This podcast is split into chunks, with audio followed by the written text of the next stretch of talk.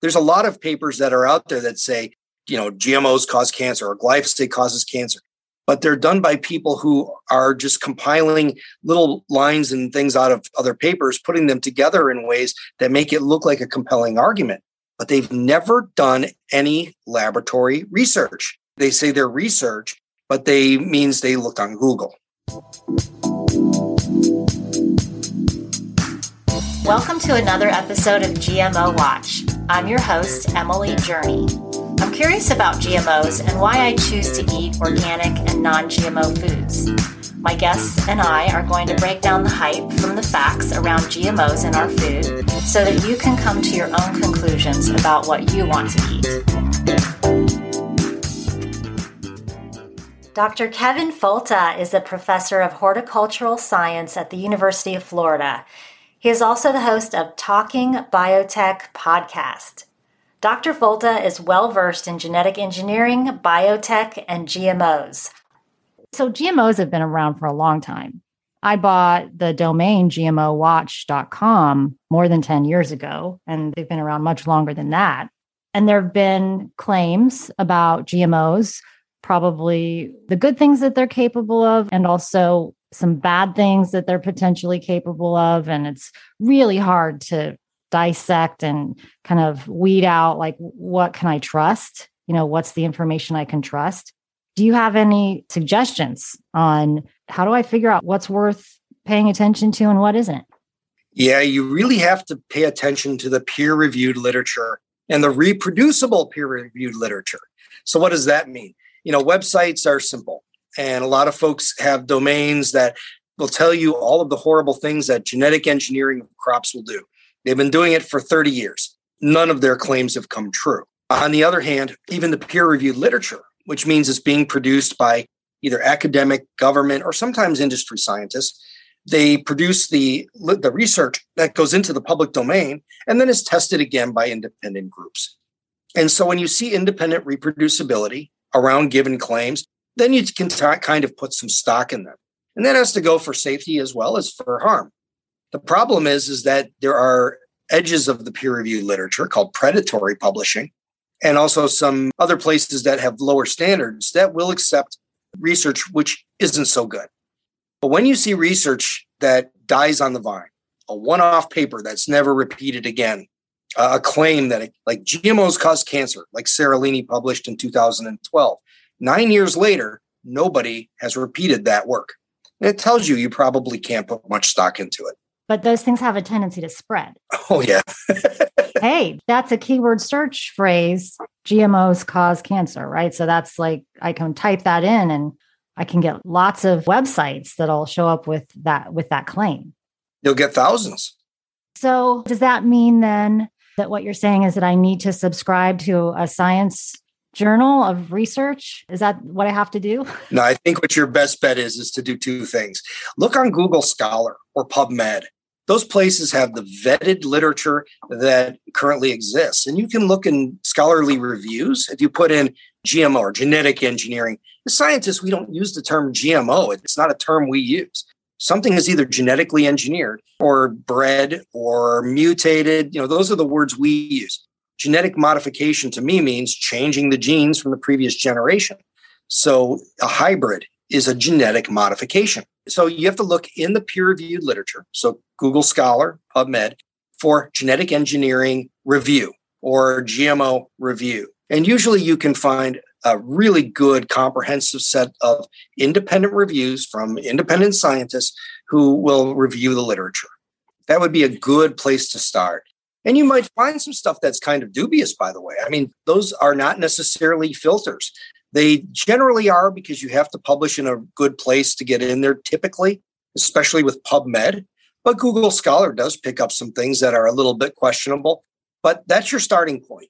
And what you find is that if people are citing that work, meaning they find value in it to the point where they will use it as a basis for more research or to replicate it or expand on it, then it's usually something that's trustworthy. Things that die on the vine, you see it one time, never see it again. Nobody cites it or expands upon it.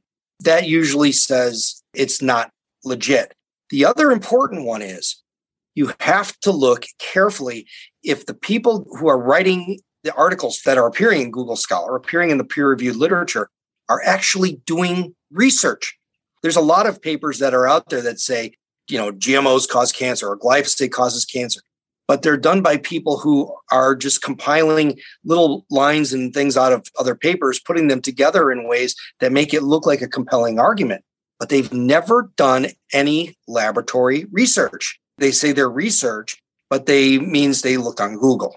They had an idea, then they looked for ways to support it on Google. Yes, that kind of confirmation bias is what you see. You see that there's a claim that's made that is then supported. They use every piece of evidence they can find to support it, but nothing to challenge it. Whereas legitimate work will talk about strengths and weaknesses. And I think over 20 some years of talking about this topic, I've always come at it from let's talk about the strengths, let's talk about the weaknesses, benefits and risks. That's the legitimate conversation. This approach to gathering information, I think having this conversation about how we do that, the resources that we use, and then how we evaluate the information that we see and read, and how we evaluate the people who put forth this information is so important. And it, it takes effort. Well, it takes asking the question, how, right? So I never, hey, I never knew there was this thing called Google Scholar and that I could use that as a way to to gather some information. I still have to evaluate quality of it. I still have to make my own decision, right? But I have to take some extra steps in order to do that. I have to take extra steps to really verify the quality of information. It's critical thinking and critical evaluation, right? And another good trick to this that's usually pretty good is if you see a claim and you look for it in a relevant scientific conference. If I go to a conference on plant biology or on agriculture or even in you know medical conferences. You don't see posters and presentations on the dangers of gmos or the you know, glyphosate and cancer. What you see is ways to improve crop resistance to disease. You see what are the genes that control fruit quality. These are the kinds of things we see at scientific conferences.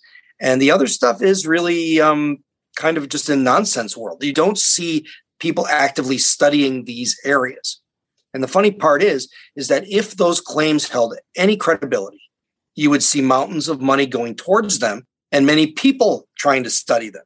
So, in other words, the person who discovers a link that confirms a link between genetic engineering and whatever, cancer, autism, whatever, they would give grants forever. So, there's a lot of incentive out there to play against the convention. And scientists always do that. We try really hard to be rule breakers if there is some kind of discovery like that, I hope it comes out of my lab. That makes sense. The point that you just made about like there is a link between GMOs and, and cancer, then there are plenty of people that are willing to work hard to find that. So one of the false claims about that we've seen, you know, over time is about GMOs is that GMOs cause cancer. I mean, is that the big one or are there other ones? Uh, it's one of the big claims. But the thing that's the problem with that claim is twofold. One is there's not one thing that is a GMO, right? Genetic engineering happens for many different reasons, from making better cheese to making insulin to making plants that are resistant to herbicide to plants that protect themselves from insects. There's a million different ways in which genetic engineering has been used in medicine and in plants. So there's no one GMO thing.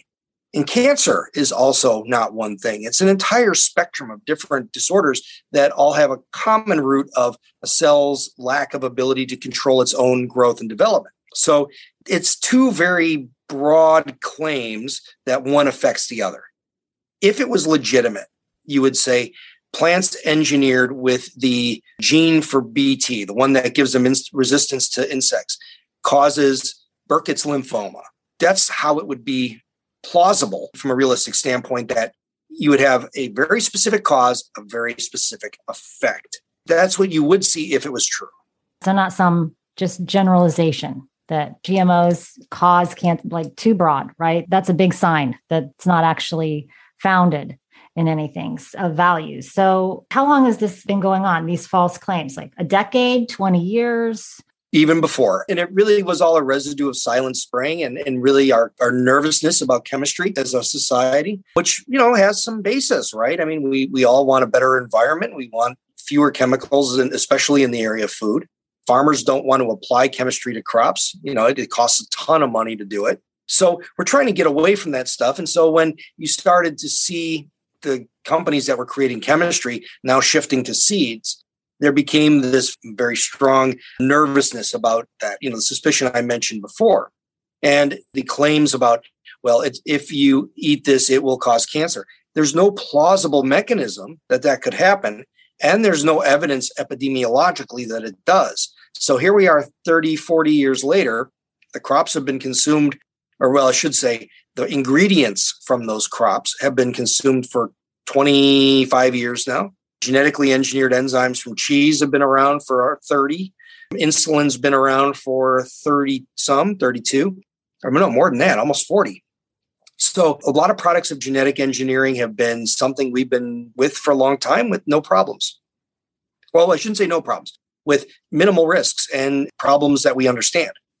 So what do you think the cost? Do you think people have bought into the false claims that enough people have bought into these over time that it's having a negative effect on the food that we eat or the scientific process or you know what's the impact of all that all the above. It's impacted our ability to get technology into crops that can help people.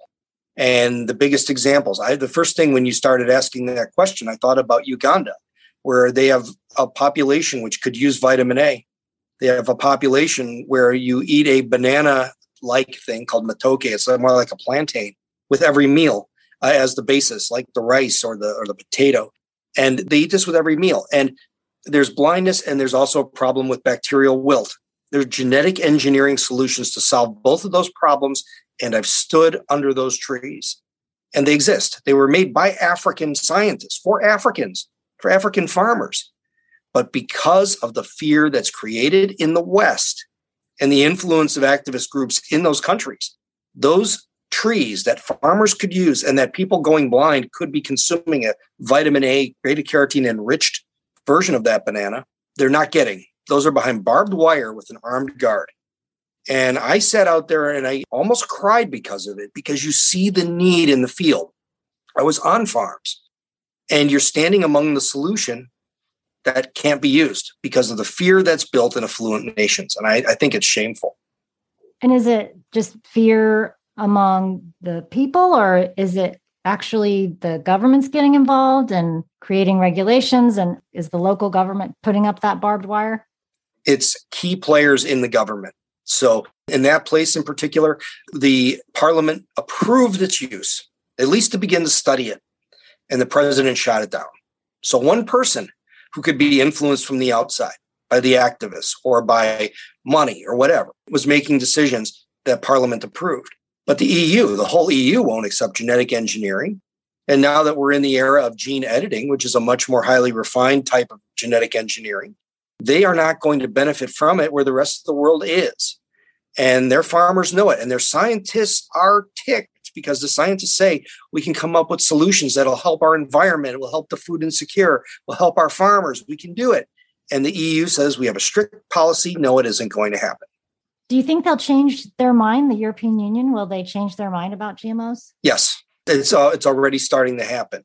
Certain countries have said we aren't going to worry about it. Part of Brexit, England is they're going full steam ahead um, with gene editing. There are other neighboring countries that are not in the EU will put pressure on them because they'll become big producers of commodities that the European Union also produces. A great example was Romania who was using genetic engineering in potato. And they cut the amount of insecticide they used they against Colorado beetle. They were growing, they finally became exporters rather than importers. And then in 2006, it ended and they had to become importers again and now start spraying chemicals. What changed? They joined the EU and they couldn't use the genetically engineered potatoes anymore. So they had to start using chemicals and start becoming importers. And it's a great example of how the technology can be beneficial for individual governments, but these sweeping across the board ban genetic engineering, it, it just leads to bad stuff. It, it leads to bad outcomes. I guess one of the bad outcomes, I mean, there's even more use of chemicals, insecticides, and as opposed to if there's GMO seeds used, then there's then you have to use less. Is that right?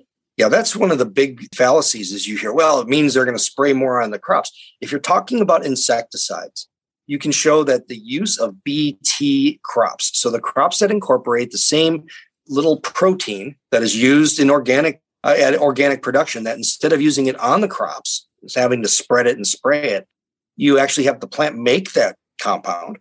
Now it makes them impervious to certain insects. The larvae don't feed on it. If they do, they take a bite and they die. It's a compound that can't hurt you, can't hurt me. People say, well, it's an insecticide. How can it not hurt you? Well, you don't give chocolate to a dog. You know, I mean, I'll eat it, but the dog can't. Certain things are toxic to certain organisms, and the BT is very specific to specific insects. It's partially its problem. That's one of its drawbacks. It's too specific. But it'll work on certain insects and has cut things in the United States. Cotton was revolutionized by BT in Bangladesh, some of the poorest farmers farmers in the world that cover three, five acres. They used to spray tons of chemistry all the time to protect their crops. And we're talking about old school insecticides. We're talking about things that we don't use here anymore, or very rarely use here in the States. They switched to the BT brinjal, so the eggplant. And when they switched, you saw it go from a few farmers to a few more to a few more. Now it's everywhere where these farmers are not spraying anymore or at least spraying a lot less. And they're seeing their yields go up. They can send their kids to school. And now the seeds are being smuggled into other countries that haven't approved them because the farmers want them and the governments don't approve it. So you've been the target of some anti GMO activists in your history. Yeah, from the beginning. Yeah, tell me about that. I never have looked at people against the technology as my enemies or as people I I didn't like. I looked at there were basically people who didn't understand. And my job as a teacher is to not tell them, hey, you're an idiot. This is how it works. It's to help lead them to an understanding. And that's what my job was. And so in the first years that I gave talks about genetic engineering back around 2000, 2001, 2002, 3, it was all me going to places where they didn't like the technology. And I would go there and talk about it. And we'd have discussions, and they were productive. And they were with wonderful people who cared about their planet, about their food. And we had great discussions. And some of them left a little skeptical, but at least looking for more information. And sometimes they would, you know, shout me down as a witch who came from Monsanto to spread false information. You would hear all the above. But you always would get a letter afterwards, you know, get an email that would say, Thank you for helping me learn more about this. I appreciate it. And that was my role. My role was to be the level headed, uh, soft scientist whose job it was was to talk about science, strengths and weaknesses. And as we started to get into the more divisive areas around 2012, 2013, about labeling policy, about other more divisive issues, you saw more momentum online in the anti GMO movement. The fact that I was a nice guy who was invited to the anti GMO stuff meant I must be eliminated. And I was targeted really hard by these folks back then to this day. I mean, were, if you go online on Google, Google my name or Google images me, you would not hire me. You would not invite me. You would not want me in your school.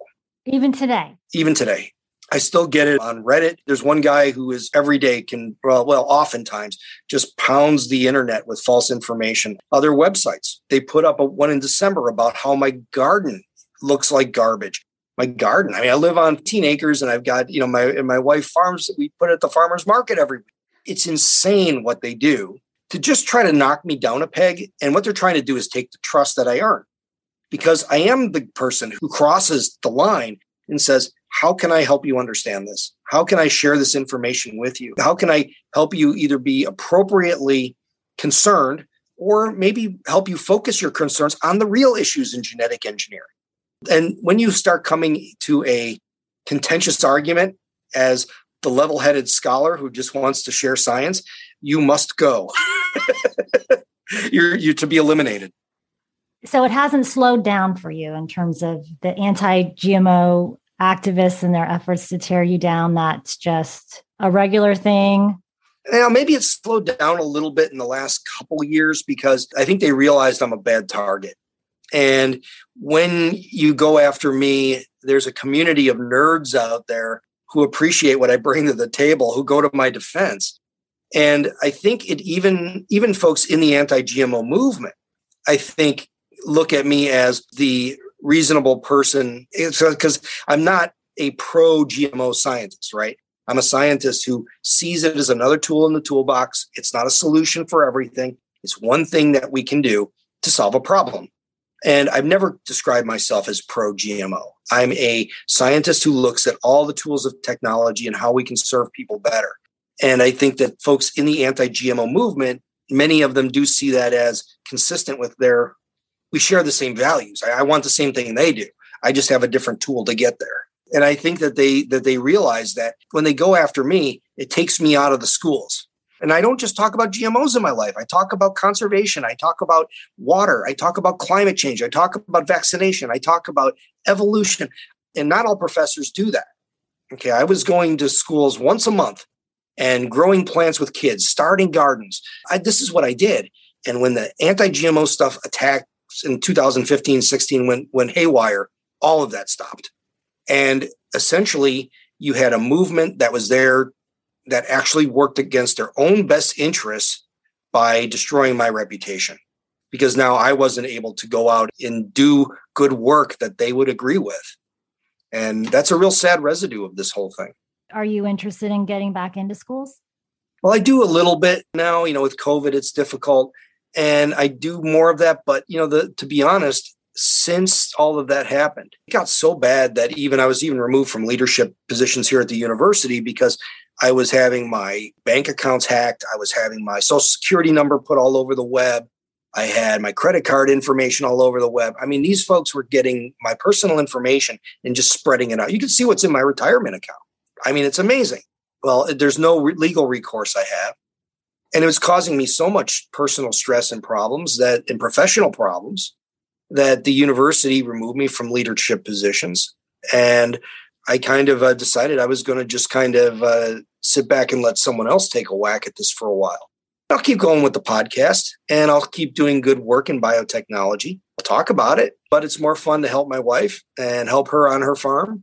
You know, I mean, I go home from work and I work on crops. I don't get on a plane and go somewhere and talk about genetic engineering and science communication anymore. It's a loss in a lot of ways, but I'm very happy doing what I'm doing. And you're definitely engaged. I mean, you uh, just in a different way. Just in a different way. Yeah, in different ways. And at some point, it becomes not worth it to go down certain paths.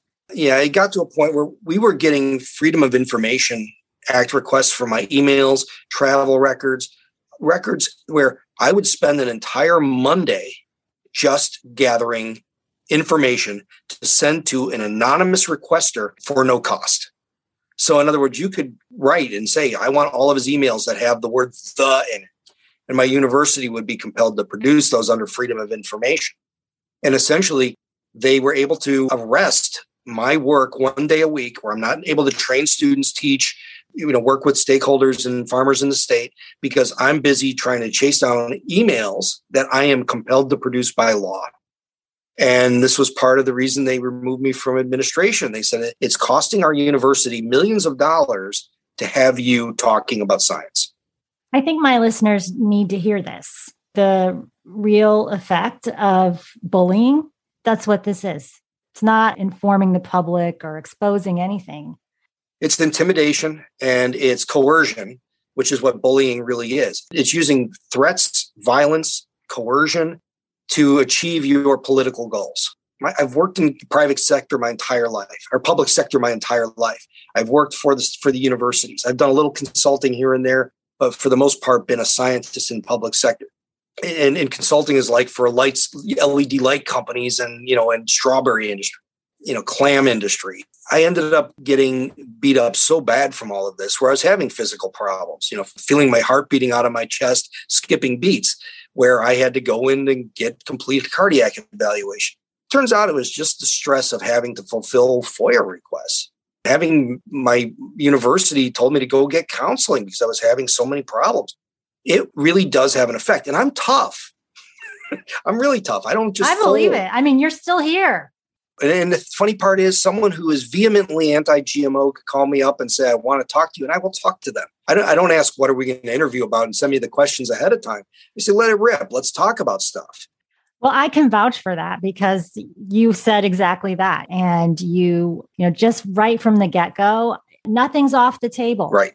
Is what you said. And it's like, we can talk about anything you want. Right. So you were completely transparent. That's what we need is transparency. So that's, I, I learned something recently, and that is that there is going to be in the United States GMO labeling required next year, 2022. And I say that as if it's a question because, you know, all of this information is still new to me and I could get it wrong easily. So I'm like, is that right? And so, what do you think the impact? I mean, we see non GMO labels right now. From what I've learned, that's not required. It's it's kind of like marketing, but that's going to be required. If you have GMOs in your ingredients, then it needs to be said so on the packaging. What do you think will be the impact of this labeling requirement for GMOs? Almost zero. It won't affect most consumers and other consumers, it will confuse. There will be some potential problem from this that when you put that label on there that says bioengineered, that no one knows what that means, you will have certain places that online will say if your product has this label it will cause cancer. If you see this label it will give your kids autism. If you have this label it'll make you grow you know a hair on your tongue. They'll say those things online. Oh that's an old one from that's an old claim. that's great. Yeah uh, it apparently happened to a mouse somewhere in russia and caused by gmos those are the things that you will likely see. But in general people are pretty much immune to all the 80 million labels that are kind of meaningless. The problem is, is that it doesn't help us make good decisions. And that's what we need to be doing is understanding where our food comes from and how it was produced. That's what we need to know. The problem with the term GMOs and saying there's GMOs in my food is that it doesn't really mean anything. The only thing that you ever consume is the stuff from the center of the grocery store. Okay, the, all the produce, all that stuff. There's no GMO crop in your produce section. Maybe occasionally a squash or a papaya, but everything else is just traditionally bred. The stuff that is from genetically engineered crops is the sugar from sugar beets, the starch from corn, the high fructose corn syrup. It's soybean uh, solids and soybean oil, canola oil. Those are the things that come from GE crops. And those are all found in the center of the store. They're the ingredients that go into processed food. And if I gave you a bag of GMO sugar from GMO sugar beets and a bag of organic sugar cane sugar, they would be chemically identical. There's nothing different between the two. And same with uh, soybean oil, GMO soybean oil or, or conventional soybean oil. They both are just oil. There's no magic. There's no DNA. There's no anything in there except for oil. So, how do you label that? And if you do put a non GMO label on it, how do you prove it? Because you can't test for it. so, you're relying on people in a supply chain to be honest and say, okay, well, this is non GMO. You just see all the problems that it opens that now you have to have a government body enforcing and testing for something that doesn't even exist. So you can see the problems that we have there. There'll be a money element, you know, in terms of consumers making decisions about what to buy and what they eat, that that won't really change. People will see the label, not understand it, maybe be confused, maybe Google something.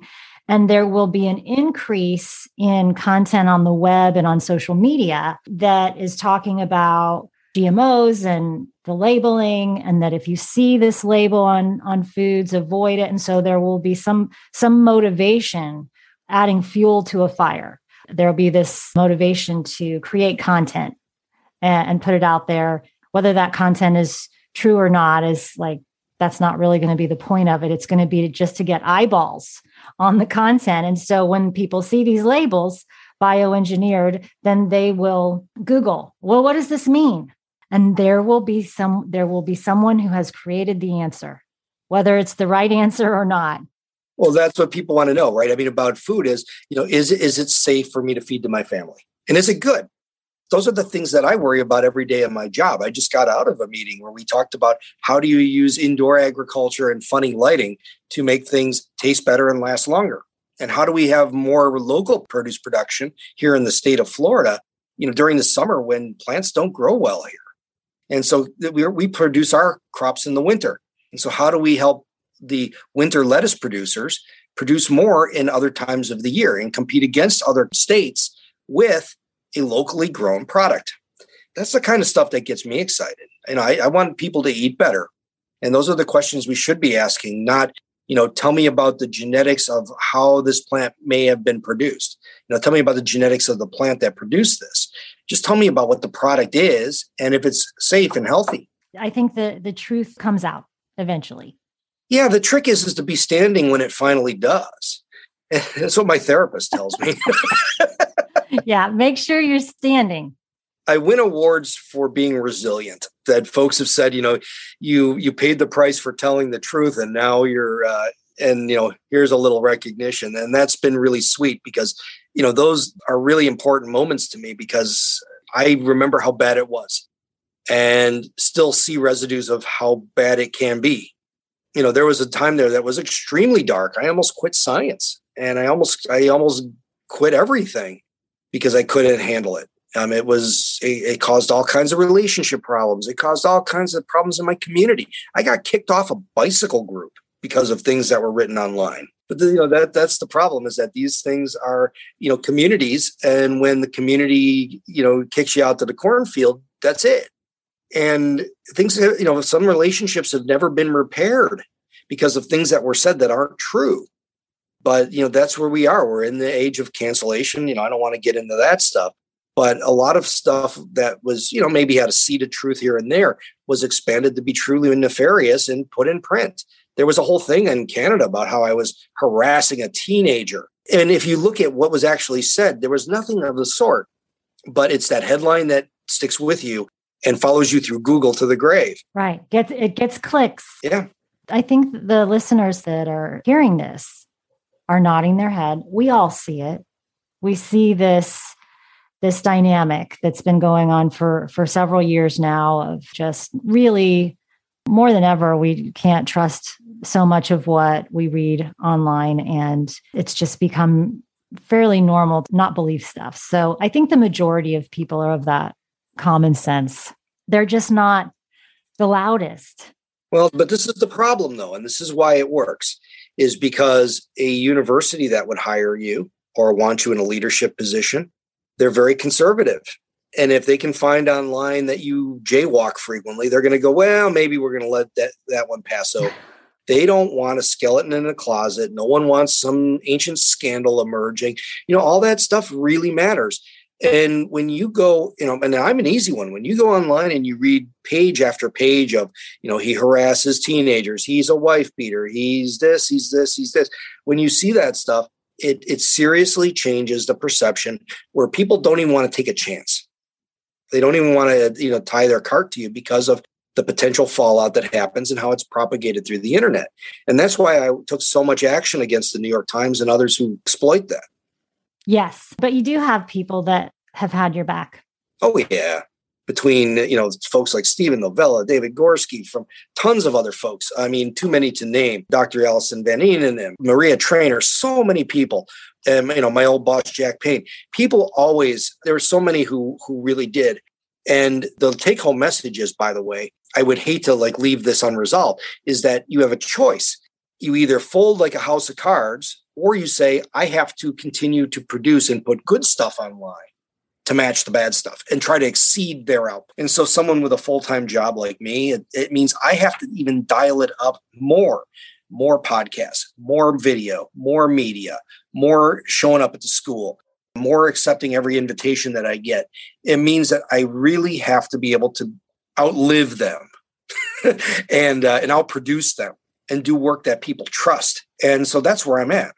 Time will be kind, they say. And it's true because as these in movements that don't aren't built in in reality whether it's taking out a scientist or whether it's falsifying information about cancer and food it starts getting small in the rear view mirror yet the reality stays front and center well i can't wait for people to hear this because you've been so generous with your experience And you didn't have to come on this podcast and talk about your experience. And I'm grateful that you did. And you've been transparent and you've been incredibly helpful in giving me some tools to evaluate information, at least in regard to this topic of GMOs. You've been a valuable resource. So I'm grateful to you for that. So thank you so much for coming on the show today. So tell me, Dr. Folta, where can people read more and reach you? And we can go to talkingbiotechpodcast.com and download that Apple Podcasts or podcast platform. What else can we do? Yeah, any place you consume podcast medium. Uh, and, and don't go to talkingbiotech.com because some troll bought that and put up really bad stuff to counter my podcast. So, I mean, and then put my name on it and says it's me, and there's all kinds of stuff on there. That's good to know. But this is what I'm up against. I mean, I got other people who are buying domains that mimic my website and putting disparaging information on. Ah, so Talking Biotech Podcast. TalkingBiotechPodcast.com. And, uh, but I also have a blog called Illumination. I occasionally write there. Uh, I'll be doing some YouTube stuff in the near future. We're setting up a home studio to do some more short clips answering your questions. And then um, Twitter at Kevin Folta. And also the Science, Facts, and Fallacies podcast every week on Genetic Literacy Project is uh, another place. We take a kind of uh, soft and I hope humorous look at three major science stories every week. So that's, that's another good one. You are busy. Well, and we run our laboratory at full time, and we're doing work in everything from strawberries to COVID 19, coming up with new solutions for folks. And so the lab ends, plenty of work to do at home when I when I get home from work. So I wouldn't have it any other way. And I'm really grateful that you had me on. Thank you for listening to this episode of GMO Watch. If you love the episode, head over to Apple Podcasts and leave us a rating and a review. This helps other listeners know what you think about our show, and they'll share GMO Watch with more people like you. As reviews come in, I'll read them and give you a shout out, so make sure you add your Instagram handle to your review. I'll see you next week.